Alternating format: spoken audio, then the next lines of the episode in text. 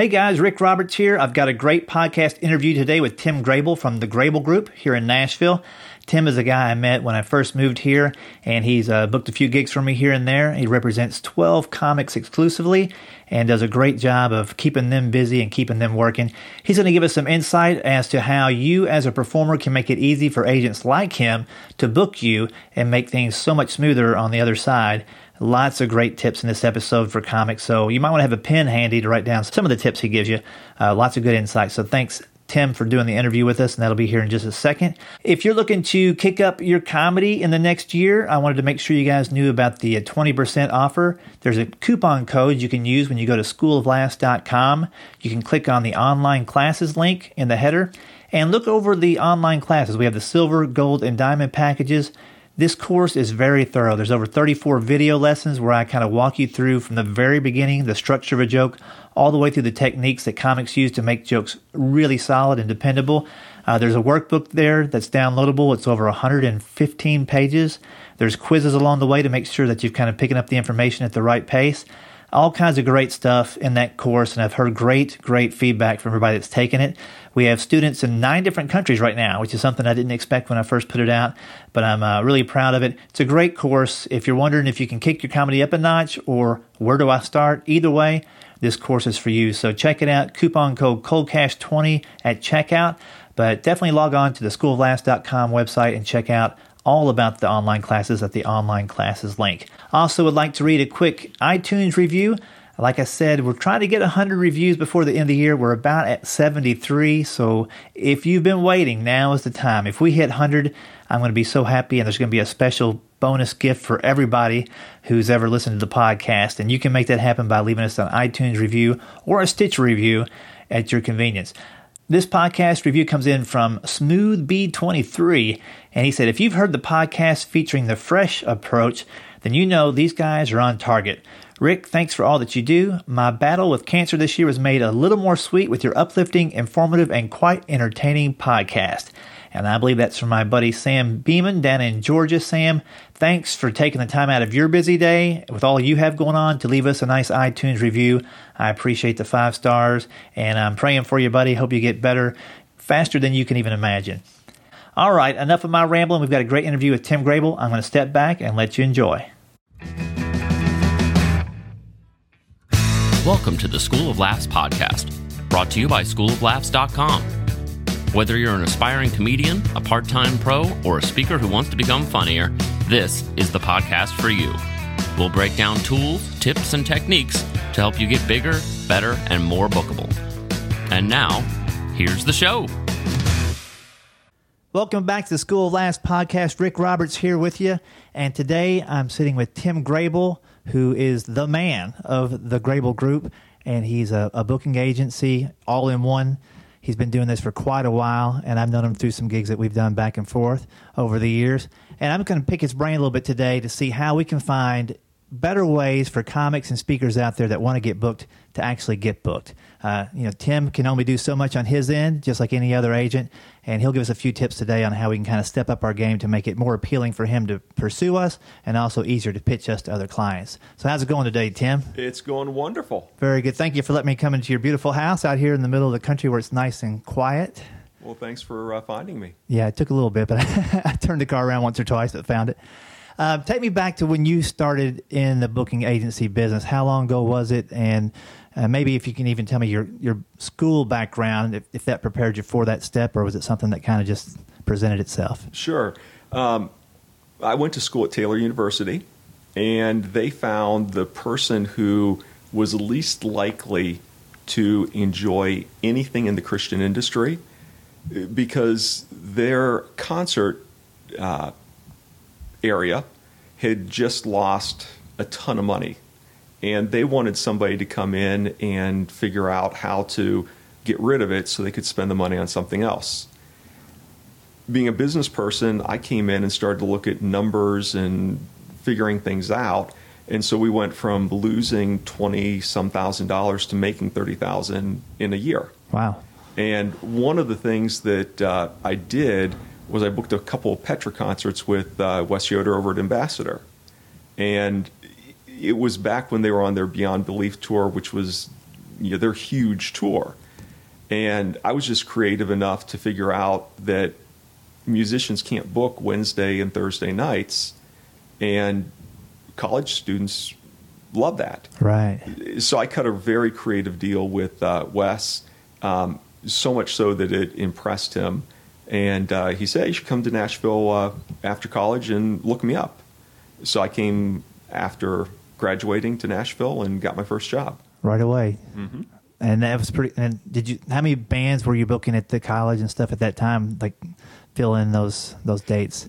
Um, I did it for a year or two, and the one thing that I ended up doing was putting together a series where you have your headliner, and then you find the middle person, and then you have somebody that's new and upcoming that you could get for very cheap.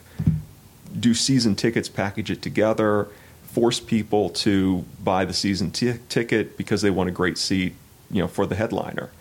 Um, and uh, so that, that's how I did it. Great. And back in those days, I mean, how long ago was that? That was probably twenty-seven couple, years ago. A couple of decades and almost almost another. So, it was it was back when we wanted to create a buzz, so we paid people to stay up all night to wait for tickets because the internet had not been invented. Right. That's funny. And on those season ticket passes back then, uh, what was the price for like a season ticket holder? Do you remember? Oh. I mean, it was a while back. You know, honestly, I don't remember. Um, but what I remember was doing the spreadsheets and figuring out that, you know, Petra, if you went to see them in Indy, was going to cost X, and you know you could put a good value together. Mm-hmm. That's pretty cool. And so when you got into Nashville and started working, were you still booking Christian artists and bands like that, or what did Wes have you doing at that point? moved to Nashville to, to book Christian artists. Uh, realized after about six months that I do not like the music industry. Um, no offense to musicians and artists, but uh, they're a different breed of uh, people. Mm-hmm. And uh, about six months after I was in Nashville, I started working with speakers and realized that uh, speakers had something to say. They weren't just getting up there and playing some some songs. Uh, writers were a lot easier for speakers, and so I moved into um, doing speakers. And uh, when I was an ambassador, primarily worked with speakers. Um, it was when I left to start my own company that I got into this whole uh, Christian comedy thing, mm-hmm. Uh, because back then. Um, you know, Ken Davis was still a speaker. Right. He hadn't become a comedian yet. Right. That's interesting. And so, when you made that transition, you started booking speakers. Were, were there a couple that kept you really, really busy, or were you kind of spreading it around? What, what were the people looking for back in those days as far as speakers? Oh, I pre- predominantly worked with youth speakers and people that could communicate to kids to change their lives. And uh, that's that's uh, that, that's honestly where it all began. And who are some of the names that you remember from back in those days? That cause I've always found that is is probably the most pivotal speaking thing you can do is to, to target the youth, especially teenagers. Mm-hmm. That you know, it's such a crucial time in their life, yeah. especially you know Christian kids. It's where they either leave forever or they stick around. And so to find the people that can can speak into their hearts mm-hmm. and, and have a message, they're a rare breed. There's not as many as you wish there were. No, and uh, you know some of them that I worked with back then. Duffy Robbins, he's still around. Um, Dawson McAllister, mm-hmm. uh, Lori Salierno, and most of them have gone on to talk to college students because right. they grow up with their generation. Right, right, which is a smart thing to do. Yeah. Or else you, at some point you you walk in a room you're like I don't even belong here anymore. Absolutely. I know that from no longer doing colleges myself. Was, the last few I did, I was like, man, I was I can't make up jokes about video games I don't play to connect with these guys anymore. You know, they don't care about my high cholesterol. I don't care about whatever they're doing. So interesting. So, so then you got in. You were booking speakers for a while. And how long were you there before you kind of branched off to do your own thing? Uh, Pretty good. Eight wow, nine right? years. Yeah. Eight or nine. And is that when you transitioned to the Nashville Speakers Bureau? Yes. Okay. And at that point, um, how many people did you have working for you? Because I, I can imagine you couldn't do everything on your own at that point. At least from an administrative standpoint, I would find it hard to do. Yeah, when when I had the Speakers Bureau, uh, really the desire was to to build the next uh, William Morris or CAA. Um, to be one of the big agencies, and I think at the the height we had 16 people working wow. for us. Um, we did uh, film, television, literary, you know, the whole merchandise, the whole gamut. Back then, the advantage of having those 16 people on staff. Um, yeah, honestly, that's why I made the transition to what I'm doing today. Um, one summer, my assistant went on vacation and then went on a missions trip, and it, it just kind of naturally happened that all of a sudden I started working from home. All of a sudden, I realized that everything I could do in the office, I could do at home. Hmm. Um, and then I started to look around and realized that there's a core group of people that I had been working with. Uh, some since I started, um, but most of them for you know 10 to 15 years. And those are the people that I was managing and doing all the day to day. And I decided that I wanted to watch my kids grow up. Mm-hmm. I, I, have no uh, desire to deal with uh, employee headaches and you know personality conflicts and you know this artist uh, you needing to push because they don't have any work and that's why I decided I wanted to work from home and just all. work with a handful of people. And so now that you're doing your own thing, and you know you're still booking speakers, you're mostly booking Christian artists, though, right? I would say probably only about thirty percent of what I do is with Christian okay. events. Uh, it's it's fairly diversified between corporate, nonprofit, and uh, faith based. Uh, because uh, you know I work with Christians, I work with Catholics. I work with Jewish organizations, um, the whole gamut. Gotcha. And is that by design? You have kind of corporate and faith based, or is it just kind of the way the work flows that you have the three different categories? You know, being being small and focusing on a handful of clients, what you do is you develop their careers, and just like you said, you no longer uh, aspire to be the next best college comedian you've moved in different aspects. And so I have one client that started off in the churches and went to corporations. Uh, we've done casinos, performing arts centers, uh, and now what he's doing a whole lot of is nonprofit events. Mm-hmm. And so by being diverse, you can go where the client's going, not where you go. One, one of my clients does a lot of cruise ships. I don't want to be a cruise agent. Right what can speakers and comics do better to help you, the agent? Probably the number one frustration is uh, speed of getting answers. It's amazing how long it takes people to tell you, yes, I'm open, no, I'm not open. Uh, I, I, manage uh, about a dozen people where I do everything for them. But that also translates into being able to toss dates to other people. And there are people that have set me up a Google Calendar where I can go in and look at it, and it, they make it easy for me to book them. Uh, there's people that make it very difficult for me to book them. And, you know, if I have somebody that is looking for a juggler, um, I'm probably going to recommend the juggler that I have their Google Calendar versus the juggler who you email to see if they're available and three days later they get back to you. Right. They're probably juggling a lot of things and don't have time to. exactly. a lot of comics either put their schedule online or they don't. But am I selling myself short by not having my schedule up on my, my website, you think, as far as people maybe looking at my website and thinking, does this guy work at all? I don't see a schedule on here. Um, you know, there was a period of time that I would tell people that they needed to put their dates online. Um, I don't think it's important to have an online calendar that you have open for the public. Mm-hmm. And here's why. Um, number one, things change all the time. And there's no better way to uh, not get work than to advertise that you're booked on the date and gosh, the contract's not back. Or right. um, I deal with this with a lot of churches. churches have service every week. Most churches are happy to move their date if you have a conflicting date come in. Uh, I, I, learned that with uh, with a client four or five years ago. We got a, a nice corporate offer, and he said, ah, "I can't do it. Turn it down. I, have said, you know, I'm, I, am going to be at this church." And so let me just call them. And I called them. I said, "You know, hey, we're, we're kind of between a rock and a hard spot. We have a corporate date. They'll pay three times the money." And the pastor said, "You know what? Do you think you could maybe kick $500 back to our general fund and uh, we'd be happy to move the date? He said, that's a win win for everybody. And it was a no brainer. Right. And had we published that date, we never would have got that opportunity and we would never have been able to bless that church by giving back. Yeah, that's kind of where I lie with the whole thing. I always feel if they look at my schedule, they see I'm not available. I don't even know that they were looking at me.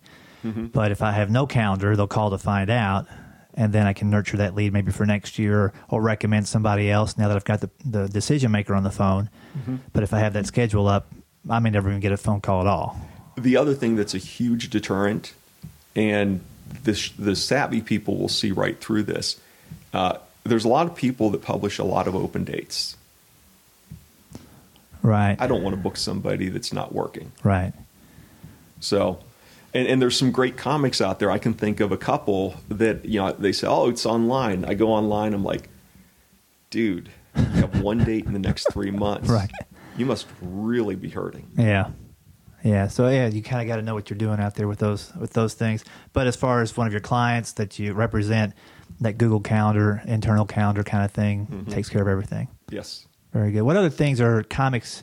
Let's go to the positive side for a second. What are some of the people that you represent do that make it really easy for you to to book them and to promote them? Deliver a great show that people want to book again.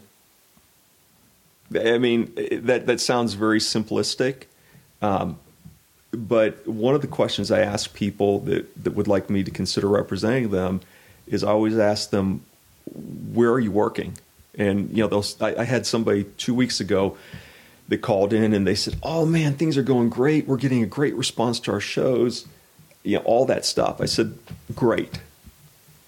Tell me three things that you booked as a result of it." Well, you don't understand. The people we're in front of can't book us for a show. We're doing we're doing retirement communities. Those people don't book us. I said, "Really? None of them have grandkids that uh, bring in people." Right. I, I seem to hear from my uh, my dad, who's in a assisted living, all the time. People I should contact because he just saw them and, and he thought they were incredible. Right. So work begets work, kind of a work deal. Work equals work. Yeah, I look at that too. Um, I look at my audience and think, you know, you know, especially this, let's just say it was a senior citizen age group. You know, they may be retired, but they're on boards. They go to churches. You know, they're advisors to groups. They're in fundraising committees all those can use a, a comedian or a speaker. Yes, at some point. I, will tell you a tip. Uh, this actually is from Ken Davis, so gotta give credit where credit's due. He told me uh, years ago that when you have the microphone, you have the power to persuade. And I, I told him, I remember at the time saying, ah, Ken, that's not true. He said, I'll prove it to you. It's okay. Uh, the next week, he was doing an event for Bill Gaither at Reunion Arena. And right in the middle of the show, he just looked at Bill and said, Bill, I got to confess, I love being here entertaining for you, but I'd rather be raising hundreds of thousands of dollars for Christian schools. The next week, we started getting calls. Hey, we heard that Ken Davis raises lots of money for schools. Huh. Power of persuasion. Right. It was just that little nugget that triggered people to go back a parent to the headmaster saying, you know, man, last year it was kind of boring. You should bring this guy in. Right. So just kind of planting that seed. Yes. And they're walking out and going, hey, this, I don't have to f- chase anybody. This guy was right up on stage. I saw him do a great show. He said this is where he wants to be. Mm-hmm. Just got to make the phone call. Exactly. Yeah, that's interesting. So, yeah, using your time on stage. What about, uh, is there any other tips or techniques from the stage that comics can do when it comes to you know I'm a big believer of hanging out after the show, talking to people as the exit. I've got a merch table and I have somebody else kind of handle that. I'd rather talk to the people, you know, than try to sell them something. But are there other things that comics can do before they leave the venue and to try to make the most out of that night? Relationship. Uh, again, this is uh, nothing new. Uh, it, it's you know taken uh, David Smallbone, uh, Rebecca St. James's father.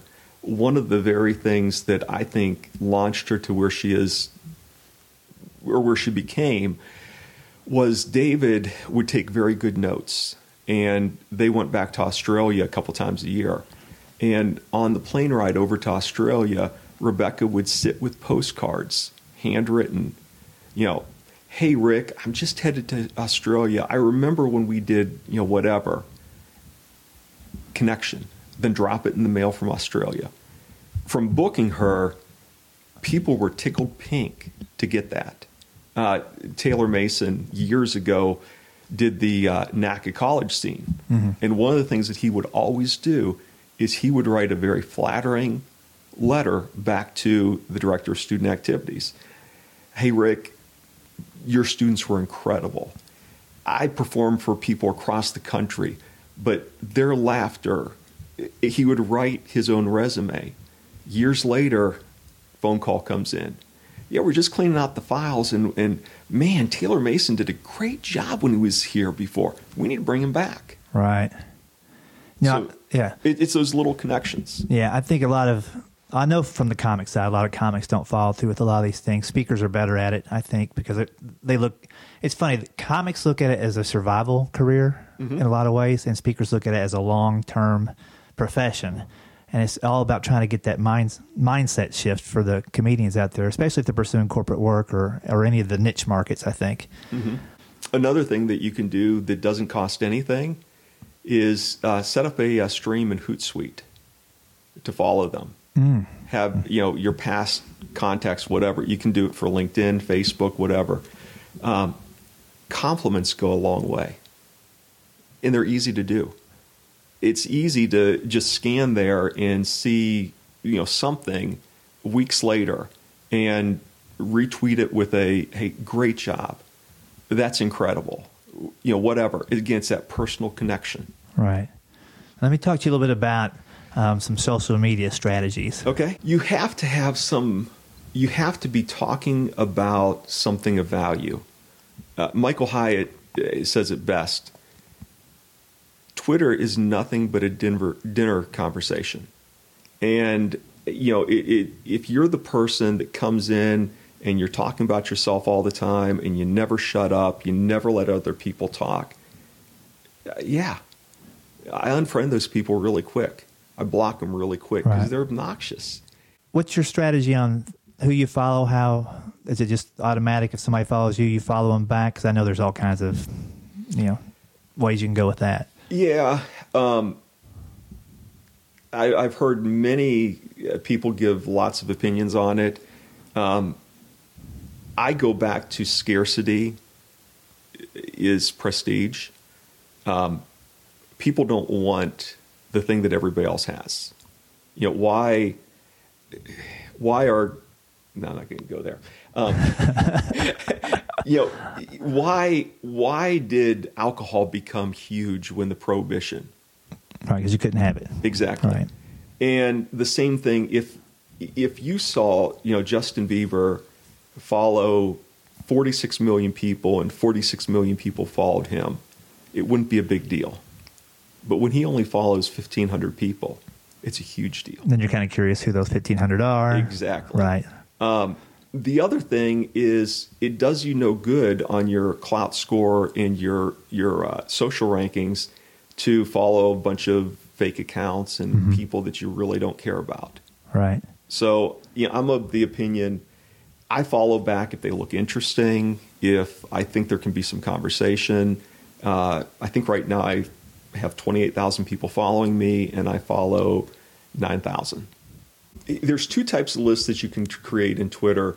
One is a public list, and the other is a private list. Okay. Um, most people don't know the difference between the two, and so um, there are a lot of uh, agencies that uh, will have a list of all their clients. Well, it's easy to go in and see who all their clients are, see who they're following then there's private lists where only you see. And there are people that I have on my list that I follow that I don't follow on Twitter. Gotcha. And they don't follow me because it, it doesn't doesn't make any difference. Um, they have a dedicated stream. I, I have one stream of 20 people with a high Klout score that are good to interact with. And they're people that will respond back to me. You know, we go back and forth. I have uh, a list of all my clients. I have a list of potential clients, people that, uh, that I have my eye on.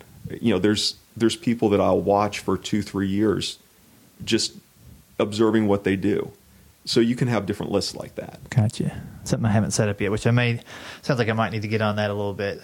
It, Uh, it can be very valuable. Yeah. Other social media outlets that you use, um, LinkedIn, I'm sure, is in the mix a little bit.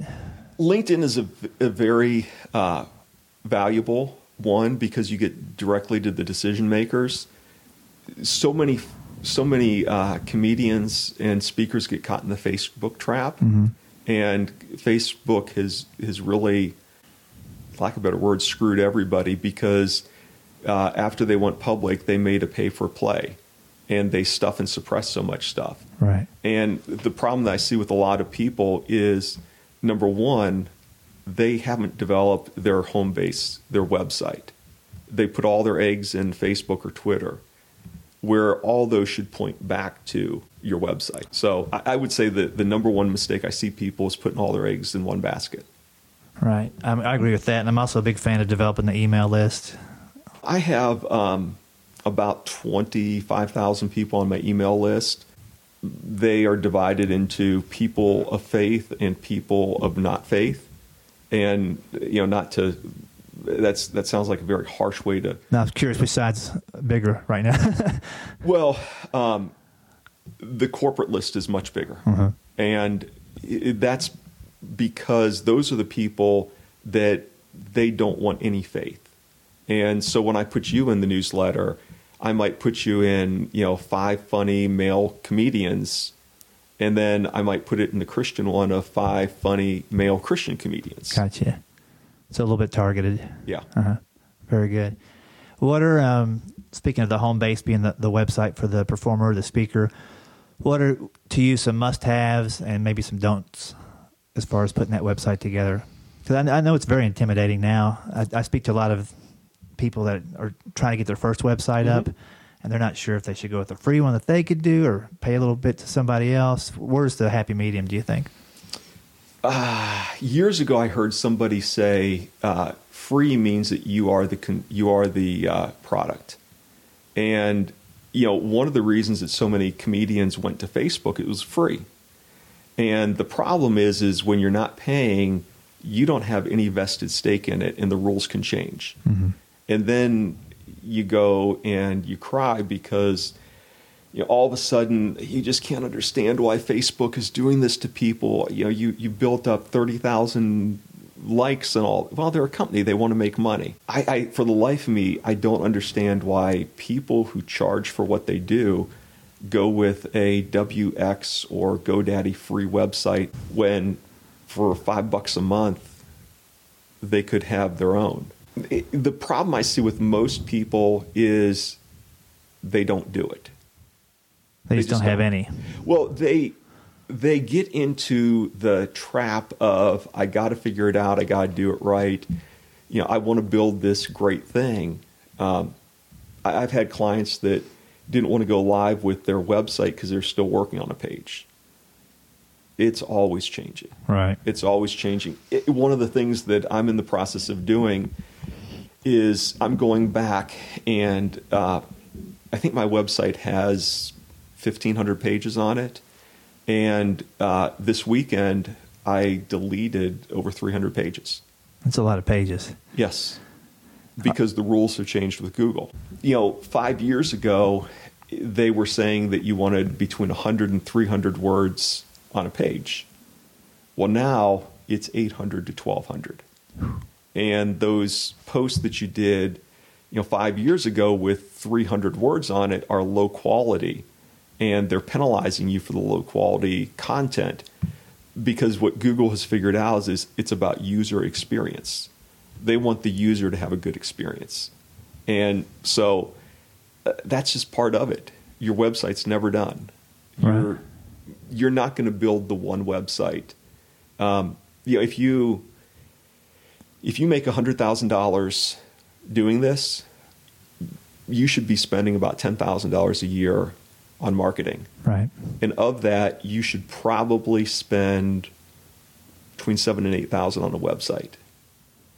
Yeah, I think it's fair. But you you say that to a comedian, and they'll they'll gulp and go, "Oh my gosh, okay." But then that's it. Yeah. I don't have to do that for a couple years. Right. No, Right. Yeah, it's funny. I mean, that's my biggest pet peeve always is, is comics not investing in themselves to to make it a long lasting career and to all the changes that go with it.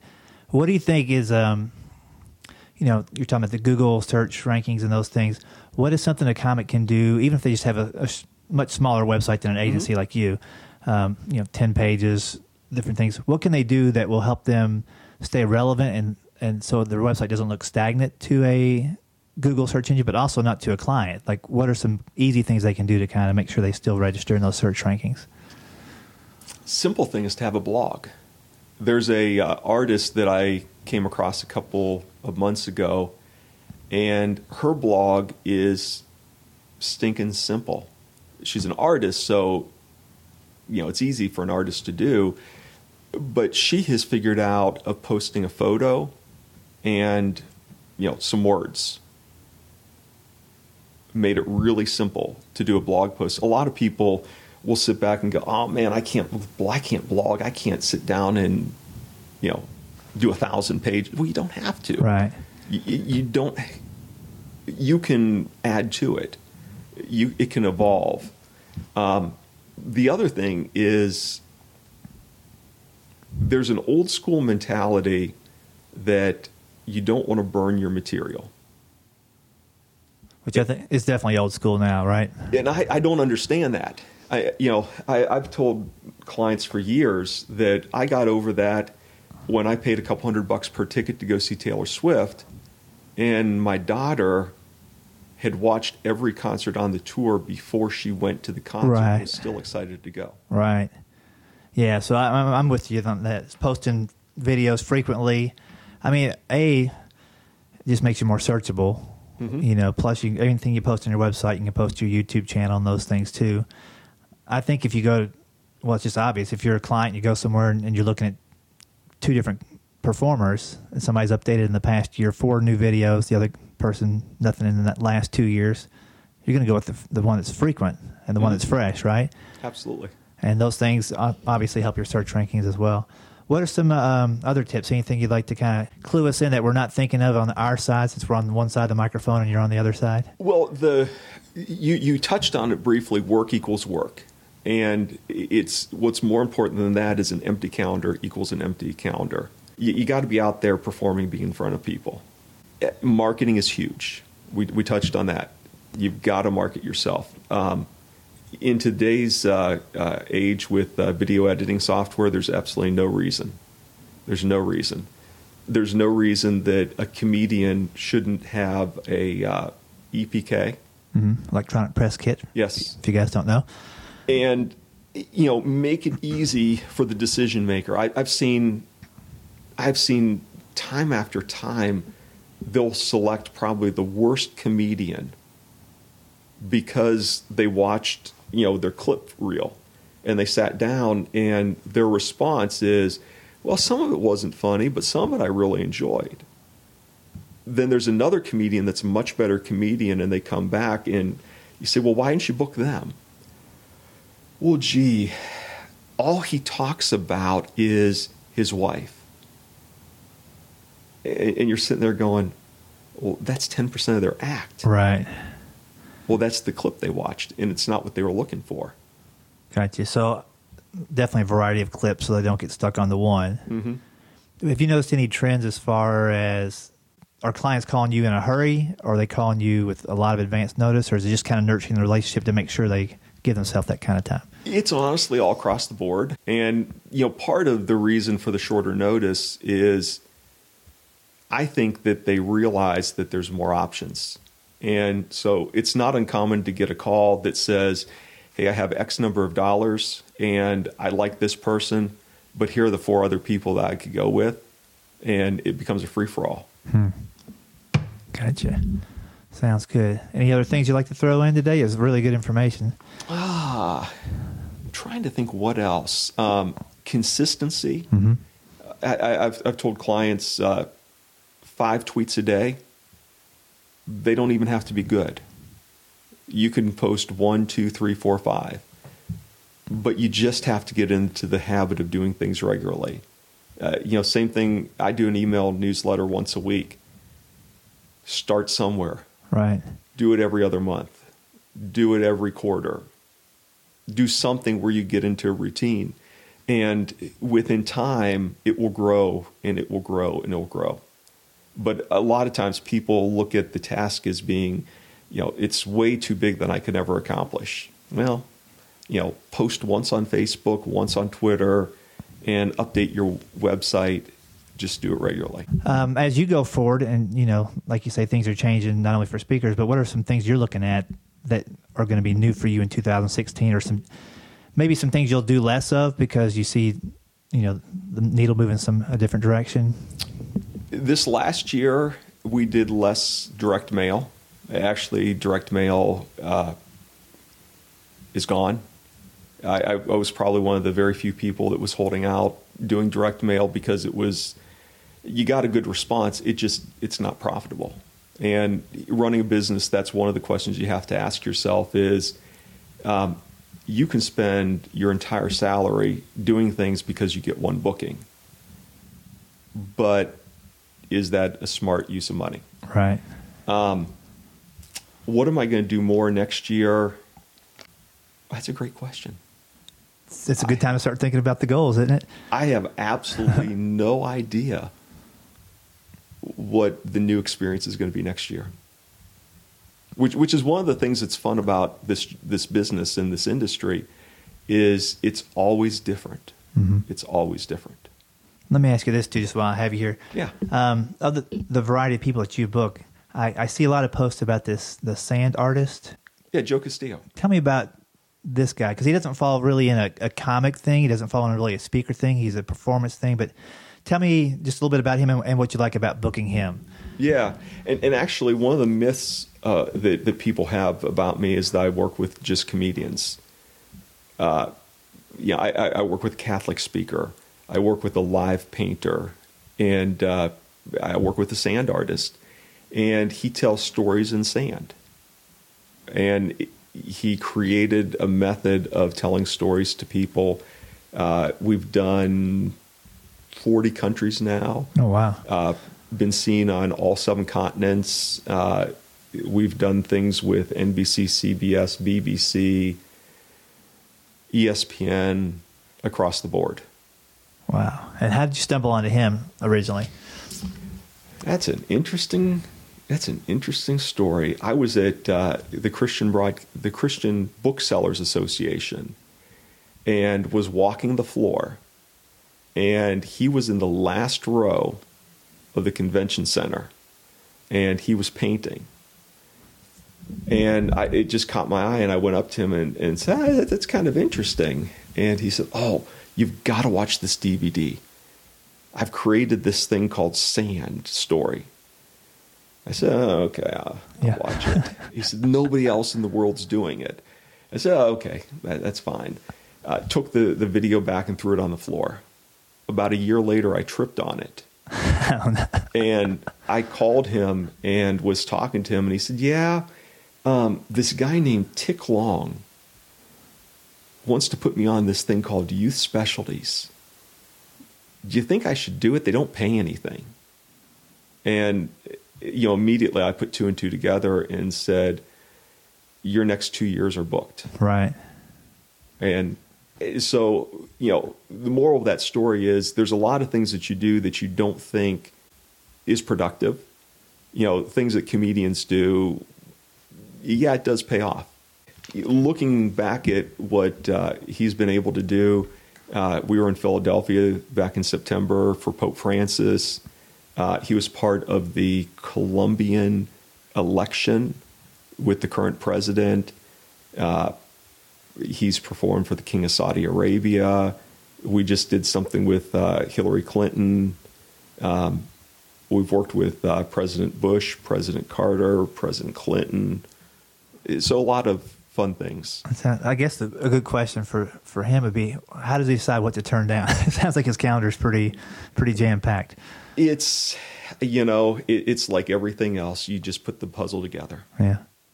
That sounds good. Well, thanks for sitting in with us today. Is there any place we can send people to find out more about you? Follow you on Twitter? Any of those things? Sure. Feel I, I feel like Howie Mandel. Follow me at Tim Grable on Twitter. That sounds good. Well, you guys check out Tim. Tim, thanks for joining us today. I appreciate it, and thanks for letting me pop into your wonderful house. I hope your neighbors uh, stay quiet. All right. Thank you. You bet. Thanks for listening to the School of Laughs podcast. If you'd like to hear more School of Laughs podcasts, you can find them on iTunes and Stitcher.com. And don't forget to subscribe and leave a review. For information on upcoming live and online classes, visit schooloflaughs.com. Until next time, stay tuned, stay focused, and stay funny.